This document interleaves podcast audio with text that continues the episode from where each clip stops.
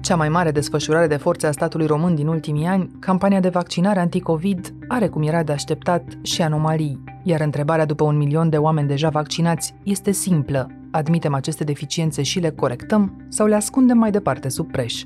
Guvernul a părut că ia calea transparenței, dar a ales de fapt la loc comanda. O informație de ultimă oră, potrivit unor surse, premierul cere Ministrului Sănătății documente care să arate legalitatea în privința datelor despre vaccinare și testare. Suspiciunea e că Ministerul Sănătății a făcut publice unele informații în lipsa unor avize obligatorii. Am avut o discuție cu șeful Corpului de Control în această dimineață. Se autosesizează să vadă dacă au fost respectate toate legislația, vizele dacă au fost luate și așa mai departe. Toate datele care țin de cheltuirea banului public ar trebui să fie transparente, făcute publice. Dacă există vreun motiv pentru ca anumite date să nu fie făcute publice, atunci uh, acea autoritate care consideră acest lucru poate să se exprime public. Sigur, nu există date secrete, datele... Într-un final, s-a hotărât. Datele despre vaccinare se vor publica mai departe, dar fără un element esențial, categoria celor vaccinați. O cale sigură spre a nu se putea vedea din afară dacă întâietate au vulnerabilii sau ceilalți. Dar înainte ca la vârful statului să apară vreun scandal, Recorder obținuse de la Ministerul Sănătății statisticile complete atât de disputate. Ce arată aceste date e că peste 7000 de oameni au sărit prin diverse stratageme rândul la vaccinare până acum. Cei mai mulți în aceleași câteva centre care au făcut excepții după excepții, dar dincolo de cifre este la iveală o categorie de vaccinați neinclusă în vreo strategie oficială, eternii privilegiați prin relații de rudenie sau suspuse. Cum am ajuns la datele complete, ce reacție a iscat publicarea lor și mai ales ce pierdem pe viitor prin pseudotransparență, explică azi colegii mei Cristian Delcea și Mihai Voina. Eu sunt Anca Simina și ascultați On The Record, un podcast recorder în care știrea primește o explicație. Cristi Mihai, de câteva zile în România se dă o luptă pe date care sunt de fapt publice și care ar fi trebuit să fie scoase la lumină de foarte multă vreme. Haideți să povestim episodul ăsta pentru cei care n-au avut vreme să stea conectați și să vedem care sunt personajele acestei dispute în care pentru prima dată, pentru niște banale date publice, a intrat la mijloc corpul de control al guvernului. Păi totul pleacă de la ministrul Sănătății Vlad Voiculescu, care în mod ceremonios de ziua transparentizării datelor publice face acest gest de a pune pe o platformă a Guvernului României o serie de date despre procesul vaccinării în luna martie în România. De la datele astea pornește întregul scandal și uh, cumva de la datele astea pornește și demersul nostru jurnalistic. Cum ajunge asta totuși să fie un scandal? Adică noi am mai văzut pe portalul ăsta care este data.gov.ro date puse de-a lungul timpului. De cele mai multe ori sunt seci și oamenii se plictisesc repede de Excel-urile pe care le găsesc acolo. Da, e interesant că datele alea au rămas acolo câteva zile fără să strânească niciun scandal. Da? Abia după câteva zile a anunțat premierul Florin Câțu că va trimite corpul de control pentru a verifica cum au fost transparentizate aceste date. Este vorba despre publicarea unor informații care țin de mai multe instituții și atunci, natural, trebuia să existe avizul și acelor instituții.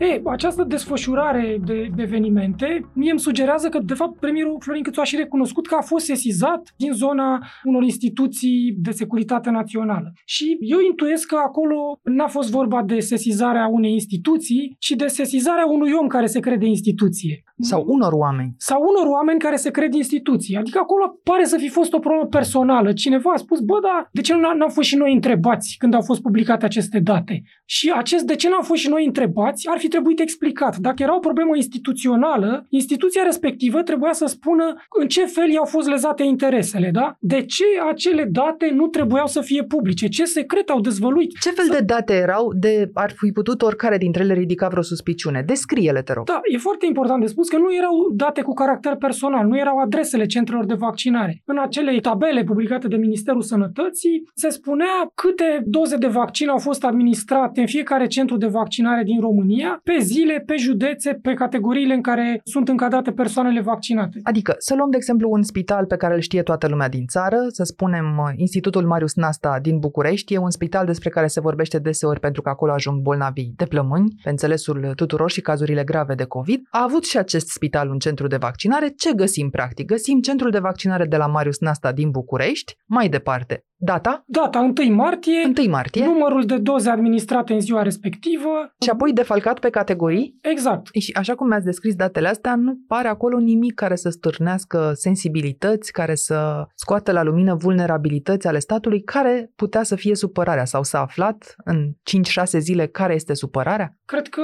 am oferit noi niște indicii prin materialul pe care l-am uh, publicat miercuri 7.000 de români s-au vaccinat peste rând în locul altora care au boli cronice sau în locul medicilor și asta potrivit datelor obținute de Recorder. Ministerul Sănătății a publicat uh, datele pe un interval de câteva zile, de 4-5 zile, după care a izbucnit scandalul din guvern. Publicarea acestor date a fost oprită și în spațiu public s-a creat o întreagă dezbatere oare ce se ascunde în spatele acelor date. Ei, și știa cineva de la Recorder ce se ascunde? Ar trebui să facem uh, o paranteză și să explicăm că nu doar noi, dar cu siguranță mulți jurnaliști s-au gândit pe parcursul campaniei de vaccinare să solicite date despre cum se derulează aceste campanii, date cât mai exacte, pentru că evident ele sunt de interes public. E important să știi câte persoane din ce categorie s-au vaccinat în ziua X și în, într-un anumit centru de vaccinare. Atunci- Și atunci noi încă de la începutul lunii februarie ne-am gândit să solicităm aceste date pentru a face un fel de hartă interactivă pe care oamenii să o poată accesa și să vadă câte doze de vaccin au fost administrate în fiecare județ, pe ce categorii și așa mai departe. Și de ce nu este această hartă pe site-ul Recorder? Așa cum se întâmplă de multe ori atunci când relaționezi cu instituțiile din România, chiar dacă ești jurnalist, te lovești de amânări, te lovești de tot felul de ocolișuri, de explicații complicate și nu am primit răspuns vreme de mai multe săptămâni, până când, la începutul lunii martie, Ministerul Sănătății, dintr-o dată, a început să publice aceste date. Noi imediat am solicitat să ne dea toate datele din urmă, din 27 decembrie până la 1 martie, Tocmai ca să susțină această hartă, nu puteai să Exact. pornești de la un milion de vaccinați. Trebuia să pornești de la zero, nu? Exact. Ei ni le-au dat uh, foarte repede, în câteva ore. După asta a izbucnit uh, acest scandal și evident în timp ce scandalul ăsta lua amploare, noi primisem deja datele și am început să le analizăm. Și evident că publicarea lor a devenit uh, o prioritate pentru noi, pentru că era clar că în spațiu public s-a creat un interes uriaș pentru aceste date. Ai avut, Cristi, sentimentul că, nu știu, cu cât se străduiau autoritățile să explice de ce ascund aceste date, ele deveneau mai importante? Ai știut din prima, practic, că avem niște date atât de relevante? Nu, am descoperit pe parcurs și cumva ceea ce se întâmpla ne-a ajutat să ne dăm seama unde ar trebui să săpăm uh, mai în profunzime. Am văzut ce se întâmplă în spațiu public și atunci ne-am dat seama că s-ar putea ca în tona asta de date, pentru că ea e efectiv e un fișier uriaș, e un Excel uriaș, e bine uneori vezi că uh, e bine să știi să mai lucrezi în PDF, în Excel. Aviz apelor române? Da, da. Și uh, am început să săpăm în, uh, în acest uh, fișier gigantic și să ne dăm seama unde ar putea fi puncte vulnerabile. Pentru că nu- scopul nostru inițial a fost mai degrabă antropologic. Voiam să vedem pe județe cum stăm cu vaccinarea, dacă în unele regiuni se vaccinează mai mult, în alte mai puțin. Deci n-am avut niciun moment sentimentul că ar putea fi ceva foarte grav acolo. Am fost și noi seduși de frumusețea cu care este ambalată această campanie și ne-am gândit uh, ce putem face cu datele astea este să generăm o hartă în care să le arătăm oamenilor uh, cam cum stăm cu vaccinarea în România, așa, pe regiuni, pe, pe zone. Dar ai spus mai devreme lucruri foarte grave. Chiar crezi acum, analizând toate datele, că sunt lucruri foarte grave acolo? Nu, noi am și spus în textul pe care l-am, l-am publicat miercuri că amploarea acestui fenomen de a sări rândul pentru vaccinare nu este atât de mare pe cât uh, era așteptarea publicului în zilele premergătoare publicării a- acestui articol. Mhm. Adică sunt șapte mii de persoane din uh, un milion și ceva de oameni. Ce înseamnă 7.000? Sunt 7.000 de oameni din categoria a treia care s-au dus deja la vaccinare sau și alte situații? 4.000 de oameni din categoria a treia și 7.000 de oameni în total care au, uh, într-un fel sau altul, au sărit peste rând. Adică Și au, Diferența mai de sunt unde și- vine? Da, Cum îți mai dai sunt seama, și oameni practic? din categoria a doua care s-au vaccinat înainte de 15 ianuarie, când uh, doar cei din uh, categoria personalului medical aveau dreptul să se vaccineze. Au fost trei etape de vaccinare. Prima etapă, până în 15 ianuarie, a fost destinată personalului medical, după care, după 15 ianuarie, s-a intrat în etapa a doua persoanele vulnerabile și personalul din uh, domeniile esențiale. Anticipez aici o curiozitate a oamenilor care ne ascultă și anume, care a fost, domnule, primul om care s-a băgat în față și din ce categorie provin cei mai mulți dintre cei care s-au băgat în față așa până în 15 ianuarie, cum spui tu, când în România se vaccina doar personalul medical. E foarte interesant uh, data la care s-a vaccinat prima persoană care a sărit peste rând. E la o zi după ce am văzut cu toții la televizor uh, asistenta de la Matei Balș care s-a vaccinat prima din țară. E vorba de data de 28 decembrie 2020 2020. E o persoană care figurează cu boli cronice. Acum sunt multe persoane cu boli cronice în România. Nu știu de ce această persoană a, a avut uh, voie să se vaccineze chiar în a doua zi. Tot în ziua de 28 decembrie, la o zi după începutul vaccinării, la Spitalul Județean din Suceava se vaccinează o persoană din categoria a treia, populație generală. Deci e un om care în mod normal nici astăzi n-ar fi fost vaccinat și iată că a știut să dea din coate și să se vaccineze în a doua zi după debutul imunizării în România. Iar o zi mai târziu, pe 29 decembrie, se vaccinează la Institutul Matei Balș din București cineva din categoria personal cheie din instituțiile statului, respectiv Parlament, Curte Constituțională, Administrație Prezidențială, Guvern și așa mai departe. Datele din acest tabel nu ne arată un fenomen uh, extraordinar de grav prin proporțiile lui. Sub 1%, Însă, sub să 1%. o spunem explicit. Asta sunt niște chestii simbolice foarte interesante. Sunt foarte multe cazuri din aceste șapte mii, multe dintre ele s-au petrecut în centrele de vaccinare speciale ale instituțiilor de forță. Și aici interesant, pentru că știm că avem în România niște instituții care s-au obișnuit să aibă așa un statut mai special. Da? Angajații din aceste instituții au parte de pensii speciale, au sisteme sanitare dedicate, au, iată, acum în pandemie, au centre de vaccinare speciale și nu mai sunt nevoie să stea cu degetul pe F5, da, pe butonul de refresh, așa cum stăm noi ceilalți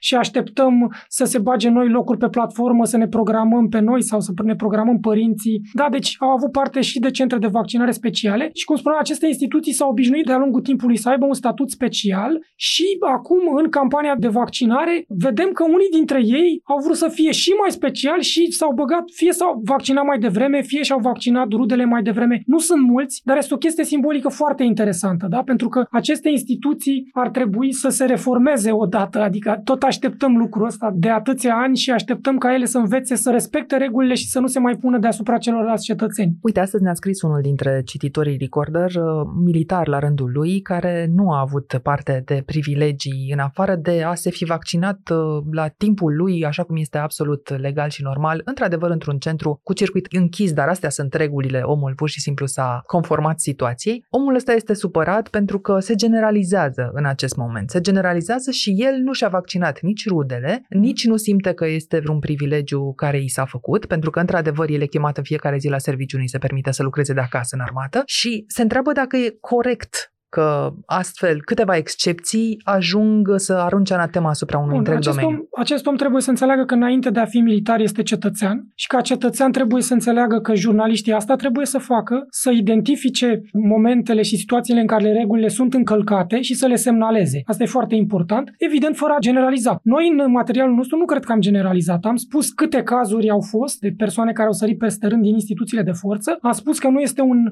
număr foarte mare, da? dar nici nu cred că trebuia să ascundem aceste date sau să nu le dăm importanță. Și în al doilea rând, ce ar trebui să facă acest cetățean înainte de a fi supărat pe noi, ar trebui să fie supărat pe oamenii care conduc Ministerul Apărării Naționale sau centrul de vaccinare sau X centrul sau de vaccinare să fie supărat și să le ceară să comunice mai bine cu cetățenii, pentru că cetățenii asta așteaptă, da? De fapt, aceste instituții speciale au o mare problemă de comunicare în sensul că nu doar că au pretenția de a avea un statut special, dar ar vrea să aibă niște privilegii despre care ceilalți cetățeni cetățen să nu știe și să nu li se pună întrebări. Ei, și dacă tot inventariem aceste probleme scoase la lumină, dincolo de angajații din instituții înalte vaccinați înaintea medicilor și de cazurile flagrante de care vorbeai mai devreme, în această chestiune a militarilor care n-au avut întotdeauna răbdare până pe 15 ianuarie și în unele cazuri și-au uh, strecurat și familiile pe liste înainte ca acestora să le vină rândul, a apărut misterul unei circulare. Există sau nu, în primul rând, o circulară care să ofere privilegii suplimentare? Trebuie să spunem că după ce am săpat în acest tabel pe care l-am obținut de la Ministerul Sănătății cu toate datele de vaccinare și am extras cele mai interesante cazuri de la centrele de vaccinare din țară, evident am început să dăm și niște telefoane, să culegem niște reacții și să, să le oferim celor din centrele de vaccinare unde erau semne de întrebare posibilitatea să explice ce s-a întâmplat acolo. Și așa am ajuns, de exemplu, la comandantul director al Spitalului Militar din Focșani. Acest spital militar are în subordine un centru de vaccinare la Casa Armatei din Focșani și am sesizat noi că acolo au fost mai multe zile în care s-au vaccinat zeci de persoane din categoria a treia, da, care nu aveau dreptul să fie vaccinate, sau din categoria a doua înainte să înceapă etapa a doua de vaccinare. Și atunci am vorbit cu acest uh, domn colonel, directorul Spitalului Militar din Focșani și l-am întrebat ce s-a întâmplat, care este explicația dumnealui pentru aceste persoane care apar vaccinate înainte de a fi avut dreptul conform regulilor. Și acest domn ne-a spus că a fost vorba de o circulară dată de Ministerul Apărării Naționale prin care s-a permis ca rudele cadrelor datelor militare să fie vaccinate cu prioritate. Spuneați că a fost o circulară care... Da, da, da, în care și rudele de grad întâi a personalului medical, în speța cadrelor medicale de la spitalul militar, au putut fi vaccinate. Soția cuiva Soții, din... soții, frate, da. Da, asta a fost A fost. valabil doar pentru personalul militar, că... Mi- Militar, da. A venit o completare de la prin Ministerul Apărării, cei care au centre cum avem noi destinate militarilor, au avut și această posibilitate să-și vaccineze soțiile, soții, tot ce înseamnă. Dar în rest nu, nu s-au vaccinat. Uh-huh. Și, practic, ei apar în categoria a treia, că erau... A treia, da, da.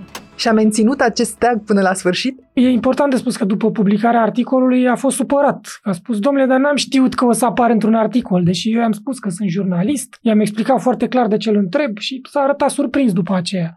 Evident că noi am încercat să mergem mai departe și să întrebăm la Ministerul Apărării Naționale despre această circulară și purtătorul de cuvânt al MAPN ne-a spus că nu știe nimic despre o asemenea circulară și că urmează să verifice și totul a rămas așa învăluit în mister. Dar e clar că acolo sunt niște lucruri în neregulă. Ce este cert este că atunci când a fost modificată strategia de vaccinare în luna ianuarie, când statul și-a dat seama că nu detaliase suficient domeniile esențiale pentru funcționarea lui, a inclus aici, cu semnătura Ministrului Sănătății, a primului ministru, bineînțeles, a inclus aici familiile militarilor. Dar, așa cum explica Valeriu Gheorghiță, care e coordonatorul campaniei de vaccinare, familiile militarilor urmează să se vaccineze în aceste centre speciale atunci când vine rândul etapei din care fac parte. Dacă ești soția unui militar care nici nu lucrează într-un domeniu esențial, nici nu are o boală cronică, nici nu are peste 65 de ani, te vei vaccina probabil pe 1 aprilie. Da, deci dacă ești soția unui militar, ai primit dreptul de a te vaccina într-un centru de vaccinare militar, pentru că soțul tău lucrează în armată, dar nu ai primit dreptul de a te vaccina înainte să-ți vină rândul.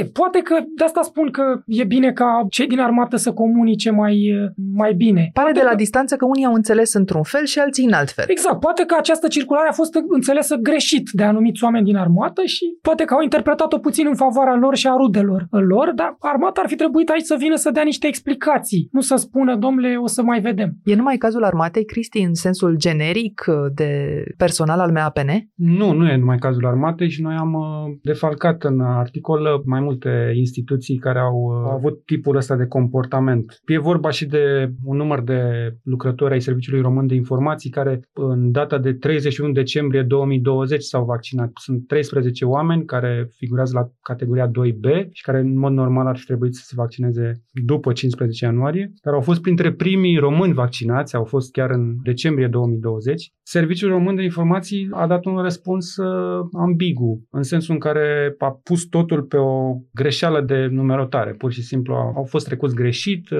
nu e nicio problemă, noi am vaccinat foarte corect, numai că s-a strecurat o greșeală. Destul de ciudat să se strecoare o greșeală, că era o procedură simplă, era, trebuia să se vaccineze numai persoanele care lucrează în domeniul sanitar. Mai e un aspect pe care trebuie să-l semnalăm. Oamenii ăștia nu veneau individual, câte unul, câte doi, veneau în grupuri de zeci, uneori sute de persoane. Avem zile în care se vaccinează peste 100 de persoane dintr-o categorie nepotrivită pentru timpul respectiv. Și stai și te întrebi cum e posibil ca să existe o asemenea nonșalanță în a sări peste rând și cred că aici ne întoarcem la atmosfera tihnită din unele instituții ale statului român. Avem omul nostru acolo, avem omologul la ministerul celălalt, datele sunt securizate, nu trebuie să ne facem niciun fel de griji, pur și simplu venim la vaccinare. Pare că oamenii ăștia nu și-au pus niciodată problema că s-ar putea ca să ajungă în, în spațiu public aceste date. Dar și, sunt- și ajungând aici ne întoarcem la reportajele pe care colegul nostru Alex Neda le-a făcut în ultima vreme. Adică s-a schimbat garda și e un sentiment din ăsta că suntem între noi și lucrurile o să fie ok, nu o să ajungă nimic fără știrea noastră în spațiu public și aproape că au avut dreptate să creadă așa. Atmosfera tihnită din unele instituții s-a schimbat brusc. Ce înseamnă asta și cu ce rămânem noi, cetățenii, după ce dâra de praf așezată peste datele din primele luni de vaccinare s-a ridicat, cel puțin la suprafață, vă spunem în câteva clipe. Revenim! Aqua Carpatica din România, patria apelor minerale. Și ne-am întors. Mihai, a doua zi după ce Recorder a publicat această analiză și baza de date implicit, ai primit un telefon dintr-un minister. Despre ce e vorba? Am fost invitați la o întâlnire cu ministrul apărării Nicolae Ciucă, care a dorit să lămurească perspectiva armatei în această discuție despre vaccinările peste rând. Adică să lămurim aici, n-a fost o conferință de presă propriu-zisă, atunci ce a fost, de fapt? A fost o chestie ciudată, o întâlnire informală cu un mic grup de ziariști, dar în același timp uh, ministrul a precizat că putem cita din răspunsurile pe care ni le oferă. Deci n-a fost nici informală, nici conferință de presă. A fost uh, ceva, ceva special ca la armată. Ceva special ca la armată, dar cert e că am putut pune întrebări și am putut obține răspunsuri pe care să le dăm mai departe publicului. Și care sunt explicațiile ministrului apărării? Consideră că informațiile au fost uh, generalizate în defavoarea armatei și că armata a fost acuzată în ansamblul ei ca să s-a băgat în față la vaccinare și a încercat să ne explice că nu s-a întâmplat asta, că sunt foarte mulți militari care încă nu s-au vaccinat și ne-a explicat cât de tare l-a durut această generalizare pentru că armata s-a implicat foarte mult și a ajutat în pandemie. Și te-a convins? Durerea asta? Păi ok, durerea asta cumva încerca să evite întrebările care mergeau punctual la datele pe care noi le-am publicat și anume că în centrele de vaccinare ale armatei au existat persoane din categoria a treia care s-au vaccinat încălcând regulile. Punctual la aceste situații, ministrul apărării a spus că a comandat o anchetă la Focșani, acolo unde au fost cele mai multe persoane vaccinate peste rând în centrele de vaccinare ale armatei și această anchetă va lămuri lucrurile. I-am transmis că din punctul meu de vedere ar fi fost corect să afle ce s-a întâmplat acolo, să vadă dacă s-a greșit, să-și ceară scuze pentru greșeli și abia apoi să spună că sunt niște cazuri izolate. Ce am reproșat a fost că armata s-a grăbit să se poziționeze în postura de victimă și să spună, vai ce am fost acuzați pe nedrept. Când, de fapt, ea trebuia mai întâi să lămurească aceste cazuri suspecte de la Focșani. Ministrul a promis că ele vor fi lămurite și că va anunța public la fel de uh, bine, datele anchetei. Spitalul Militar din București are cazuri de persoane din categoria a treia pe care le-a vaccinat în mai multe zile, numai că mai puține la număr. Da, ministrul Ministrul Apărării a susținut că are toleranță zero față de astfel de cazuri și ne-a dat și un exemplu. Ne-a spus că a existat cazul unui uh, general din armată care a primit un telefon de la un centru de vaccinare și a fost invitat să se vaccineze cu prioritate Iată. și domnul general a spus uh, nu vin eu, dar îl trimit pe fiul meu să se vaccineze cu prioritate și acest domn general a fost trecut în rezervă. Simt nevoia să precizez că trecerea în rezervă înseamnă pensie specială, dar asta e doar o paranteză. Dar sunt niște verificări pe care le face sub presiunea momentului sau le face cu adevărat? Care a fost sentimentul pe care ți l-a lăsat? El a anticipat cumva rezultatele și a zis, domnule, sunt convins că s-a greșit acolo, sunt convins că s-au făcut și greșeli, dar toți cei care au greșit vor fi sancționați. S-a explicat ministrul Ciucă la această întâlnire și dacă el este cel care a avut ideea de a include familiile militarilor în centrele de vaccinare speciale în ședința de guvern din 21 ianuarie? Referitor la, la acea hotărâre de guvern care includea și rudele militarilor, ministrul apărării a spus că intenția lor a fost aceea de a degreva celelalte centre de vaccinare și de a aduce cât mai mulți oameni în centrele de vaccinare ale armatei, deci și rudele cadrelor militare, dar respectând regulile, da? Păi regulile uh, înseamnă și programare care să nu fie paralelă. Da, referitor la programare, explicația celor de la Ministerul Apărării este că toate cadrele militare și rudele lor se programează tot prin platforma de vaccinare de către niște operatori speciali din cadrul armatei care caută locuri, evident, la centrele lor speciale. Da? Care au doze și locuri. Da. Bun. S-a vorbit în ultimele zile foarte mult de secretomania din jurul acestor centre. Nu e vorba doar de adresele lor, e vorba de numărul lor, dincolo de programările care se fac, așa cum a explicat mai devreme, într-un sistem paralel. Știm de ce n-am avut aceste date până acum? De ce voia armata să-și dea avizul? Da, asta a fost uh, una din principalele întrebări pe care le-am adresat ministrului, pentru că poziția lui era, domnule, suntem transparenți, dorim să publicăm uh, datele, nu avem nimic împotrivă, dar trebuie să fim foarte atenți să publicăm datele așa cum trebuie și să nu lăsăm în spațiu public să se scurgă informații clasificate, informații care ar putea aduce atingere intereselor uh, de securitate naționale. Și evident, firesc l-am întrebat ce considerați că a fost sensibil în informațiile care au apărut. Și a spus, domnule, erau acolo adresele unor centre de vaccinare și astea pot fi folosite de oamenii răuvoitori. La care eu mi-am replicat, nu era nicio adresă. Haideți să ne uităm împreună acum, deschidem un calculator și consultăm fișierul Excel. Nu erau trecute adrese, era doar centrul de vaccinare din Lehliu, centrul de vaccinare de la Focșani și așa mai departe. Și a spus, da, da, erau niște centre unde se specifica, se vaccinează personal din cadrul instituțiilor de securitate națională sau cadre militare care pleacă în teatrele de operațiuni și cineva care știa că peste peste 20 de zile va fi rapelul, putea să vină cu o dronă, să filmeze figurile tuturor acestor ofițeri foarte importanți. Iată ce vulnerabilitate. Și replica mea a fost, domnule ministru, nu m-ați convins cu acest argument. Din perspectiva mea de civil, nu m-ați convins că asta era o vulnerabilitate. Și replica domnului ministru a fost, da, nu v-am convins, ca să înțelegeți acest lucru ar trebui să aveți o minimă pregătire de securitate militară. Dar remarc că același tip de argumente a fost adus de diversi ziariști la televizor cu câteva ore mai devreme. Iată că e interesant că sunt în tocmai argumentele ministrului cele pe care le auzim și din gura unor jurnaliști, da, comentatori, pare... analiști la televizor. Exact, se pare că ministrul cunoaște și ziariști care nu mai întorc întrebările înapoi, care s-au lăsat foarte ușor convinși, convinși. și doar preiau răspunsurile și le dau mai departe, nu se mai îndoiesc niciodată de ele. Bun, dar s-a pus tot în ultimele ore și o altă problemă. Dacă aceste centre militare cu circuit închis n-au fost gândite musai pentru această etapă în care se vaccinează corect rudele militarilor și poate au fost gândite pentru următoarea etapă, pentru ziua de 15 martie sau 1 aprilie, când Rudele din etapa a treia ale militarilor prind loc rapid și sigur undeva, iar toți ceilalți cetățeni din țara asta se așează la rând cine știe câte săptămâni pe o listă de așteptare. E gata armata sau măcar ia în calcul să deschidă centrele astea și pentru ceilalți români, să nu le spunem de rând. Da, nu știm dacă ea vine ca urmare a acestei presiuni publice sau dacă într-adevăr aveau de gând să facă asta dinainte, dar poziția lor a fost că odată cu începerea etapei a treia vor deschide aceste centre de vaccinare ale armatei pentru toată lumea, pentru că dorința armatei este să ajute în campania de vaccinare, nu să-și creeze niște privilegii. Da? Asta este poziția lor. Vom urmări dacă într-adevăr vor deschide aceste centre pentru toată populația. Îi rugăm pe această cale pe românii cu drone să nu își ia dronele la ei când merg să se vaccineze într-un centru cu circuit, iată, da. deschis, dar militar. Să fie atenți pentru că vor fi acuzați de spionaj. Dar, dincolo de situația militarilor, Cristi, au fost și alte mărturisiri uh, după publicarea articolului Recorder care să lămurească, nu știu, situații de prin țară, fel de fel? Da, am remarcat o reacție venită de la Botoșani, o ziaristă care face parte din lotul celor 27 de jurnaliști botoșeni care s-au vaccinat în data de 14 ianuarie 2021 la Spitalul Județean din Botoșani a postat pe Facebook uh, miercuri seară, după apariția articolului Recorder, această mărturie, o să o, să o citesc. Mă număr printre cei 27 de jurnaliști din Botoșani vaccinați pe 14 ianuarie și vă spun cum au stat lucrurile. Cu o seară înainte, managerul DSP a anunțat pe un grup de WhatsApp menit păstrării legăturii cu presa că au rămas flacoane neconsumate dintr-o tranșă Pfizer. Cum dozele nu mai pot fi păstrate mai mult de 5 zile la temperaturi mai mari de minus 80 de grade Celsius, 14 ianuarie însemna ultima zi când mai puteau fi utilizate aceste doze. Cum niciun cadru medical nu a mai dorit la acel moment să se vaccineze, oficialul a propus să se imunizeze oamenii din presă, susținând că și categoria aceasta este una de risc prin natura meseriei.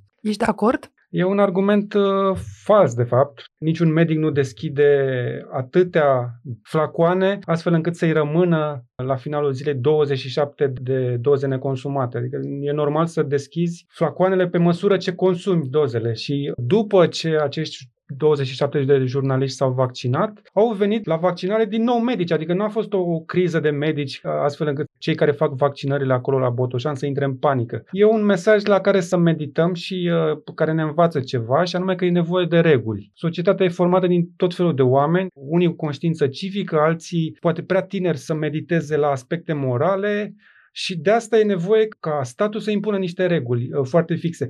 Cazul ăsta vine la câteva zile după o poveste larg mediatizată în presă. E vorba de o declarație colorată a unui manager de spital de la Spitalul Orășenesc Găiești, care într-o discuție cu un reporter de la Realitatea TV i-a spus veniți chiar și dumneavoastră să vă vaccinez. Eu chem oameni de pe stradă să se vaccineze pentru că eu nu vreau să irosesc vaccinul. Și toată lumea a fost înnebunită de încântare de acest mic erou de la Găiești, însă de la nivelul statului nimeni nu și-a pus problema Hai să facem niște reguli pentru situații din astea. După această poveste de la Găiești, coordonatorul vaccinării în România, Valeriu Gheorghiță, a avut o reacție, citez, faptul că au fost vaccinate persoane care nu aparțin etapei întâi nu este o tragedie. Și a încheiat spunând că nu există legislație care să-l pedepsească pe managerul de la Găiești pentru fapta pe care a făcut-o. Și în lumina acestei povești ne dăm seama că ceea ce s-a întâmplat la Botoșani, în mintea ziariștilor și a managerului DSP de acolo, s-a format ideea asta că nu fac ceva ilegal, nu fac ceva rău, nu există legislație care să pedepsească și probabil că managerul ăsta DSP s-a gândit dacă pot să-mi fac niște prieteni între ziariști, e bine să o fac. Dar acum e opacitate sau transparență? Acum când vorbim.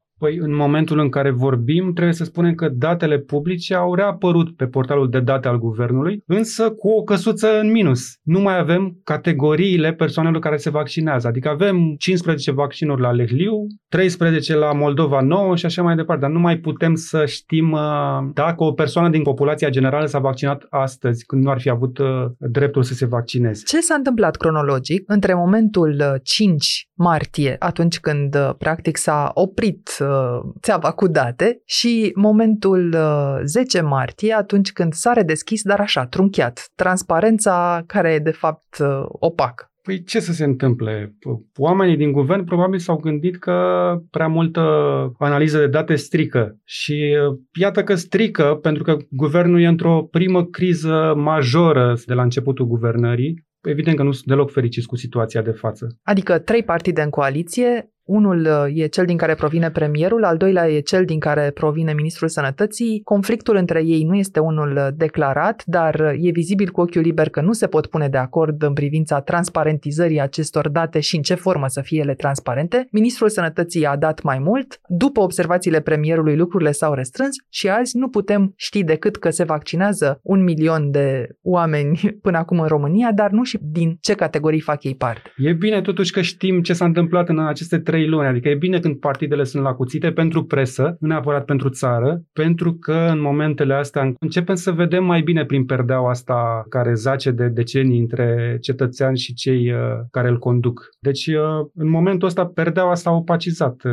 într-o bună măsură la loc. Dar, totuși, eu cred că e un pas înainte că discutăm despre transparentizare în momentul ăsta. Da, acum patru ani parcă nu am fi avut exact această discuție. Da, că vorbim despre transparentizarea datelor și nu despre vreo ordonanță sau despre vreo privatizare pe șpagă și așa mai departe. Adică e... Reflexul autoritarist există, dar nu mai este la nivelul acela care punea sub pabuc guvernul, nu? Da, adică cred că progresul e că nu ne mai certăm doar noi, noi cetățenii, jurnaliștii, cu ei, cei aflați la conducere, să fie transparență, să ne pună la dispoziție informații. Progresul că acum se ceartă și între ei, da? Adică e și o ceartă internă în care unii zic că hai să publicăm, alții spun că stați să ne mai gândim. Dacă privim partea plină a paharului, e un progres și aici. Dacă e să privim partea goală a paharului, toată povestea asta ne arată de fapt cât de fragile sunt uh, instituțiile din România. Ele de fapt nu sunt niște instituții, sunt niște clădiri din care niște oameni încearcă să-și facă imagine, să împingă pieptul înainte și să-și promoveze niște interese personale. Vreau să spun că nici ceea ce a făcut Ministerul Sănătății, felul în care a publicat aceste date, nu arată ca o instituție serioasă, da?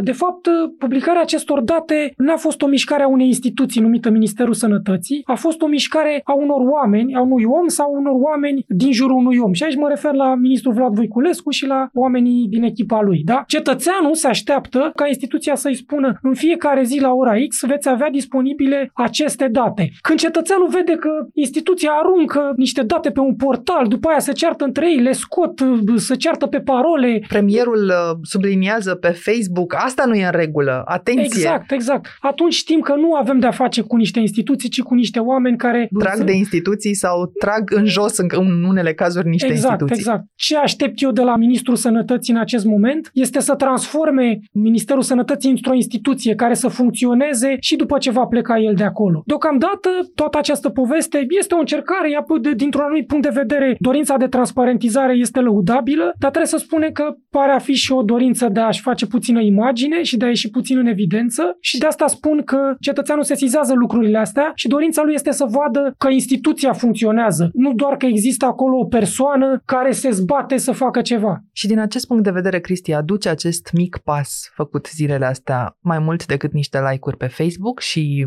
un soi de furie rostogolită câteva zile? Cred că ne învață ceva. Acest fișier Excel ne conduce către o întrebare, de fapt, mult mai dramatică. Și întrebarea ar fi cine este șeful acestor fișiere problematice ale României. Că pare că nu e premierul Câțu, din ce am văzut, din declarațiile pe care le-a dat, din comportamentul lui, pare că nu el este șeful acestor fișiere și că există persoane puternice care au puterea să spună de azi nu mai ai voie la calculator. Nu este niciun conflict, nu există nicio problemă. Datele sunt acolo, le analizăm. Se pot întâmpla lucruri tehnice. Țineți minte că am un problem cu IMM Invest o lună de zile. Infrastructura digitală a guvernului nu este printre cele mai performante, de aceea avem un program uh, foarte mulți bani alocați pentru transformarea digitală.